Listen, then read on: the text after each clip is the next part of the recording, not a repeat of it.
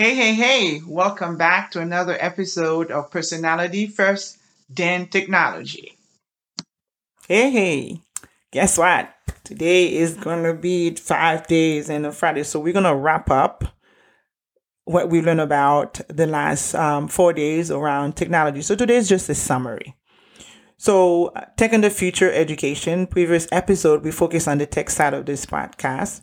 I took time to clear out what is it that we mean when we say the word technology in our community. So I'm going to repeat the same thing we I did on our previous episode where the definition of technology is having a hardware, phone, tablet, or computer to be used as a classroom aids, assistive tools, and a platform to communicate effectively in a blended learning environment. Simply put, for our community, educators are using machine to support teaching or learning or an app. Outside the classroom, though, in Forbes, Mr. Derek Newton reported that innovation take place outside the classroom, and unlike other sectors who make take a heavy hit by automation, in our classroom, educational tech will not suffer as much, not at least for a while.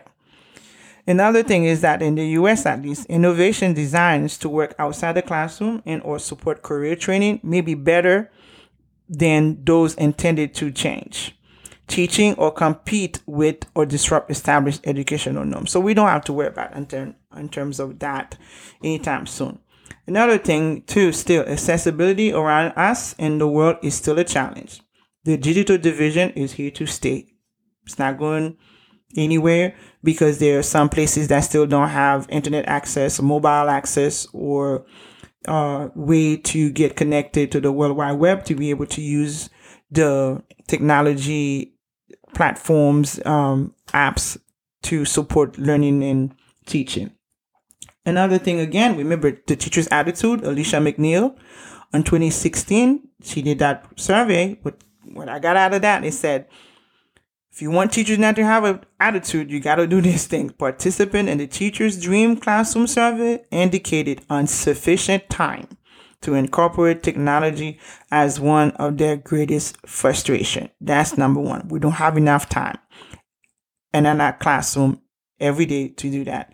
So two, if you're going to design an app, the rushed to technology has often been about the device, shiny toys with less thought given to the instructional purpose for using computers in the classroom. So now by 2020, some companies have gotten better with their design and uh, doing their best to incorporate teachers' um, mindset or to think of the teacher when they're designing it, but some of them still have a long way to go in that sense. Now, during the pandemic, you know, teachers and students are experiencing screen fatigue due to too much time on Zoom. So now we an epidemic now we see the what doctors were talking about before screen time screen time screen time where we're on screen so we ha- what's going to happen now is because of this experience more companies going to try to come up with ways to engage teachers and students in a way that they will be able to create virtual relationship and still kind of feel like the classroom even when we go back. We I understand some people want to go back, but that's changed permanently. We will go back to some of the routine, but some things the kids already experienced. And one great thing about this pandemic and that is a benefit is to find out we find out the value of an educator and the human to human interaction on a young person life. It's it's very important.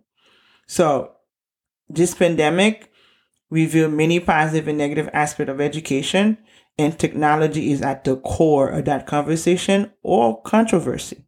Regardless of how you feel as a teacher about technology and how frustrated you are currently before and probably will be later on, you got to figure out how to relieve that pain for yourselves or that anxiety and that confusion because technology is here to stay. They are, um, it's not going to go anywhere we, it's come to be expected and you need to learn it in order to have your young people ready for the jobs that are coming up we're not even aware of. So just know technology is here to stay. Thank you, thank you, thank you so much for coming and joining me today and listening to this episode of Personality First, then Tech. As a podcast newbie, I am well aware of the many other shows you could have been listening to.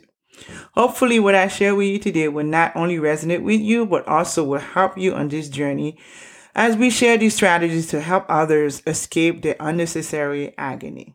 And if this episode did help you today, then be sure to share it with someone else you know will need it. Our mission will only be achieved when we share with others what has helped us. I hope I can help you even further by sharing with you how to build our tribe of educators and even sub tribe that is built to last. It's hard for me to share over audio, so if this is something your colleagues need, then be sure to look out for an opportunity to get a free PDF of tech integration do's and don'ts, which will be announced in one of our episodes. I want to help you apply these three secrets of technology integration to step into your role as a leader to help me end the endless suffering of classroom educators not feeling comfortable with technology or feeling overwhelming loss. Thanks again for running, for tuning in, and I'll see you in the trenches, my friend.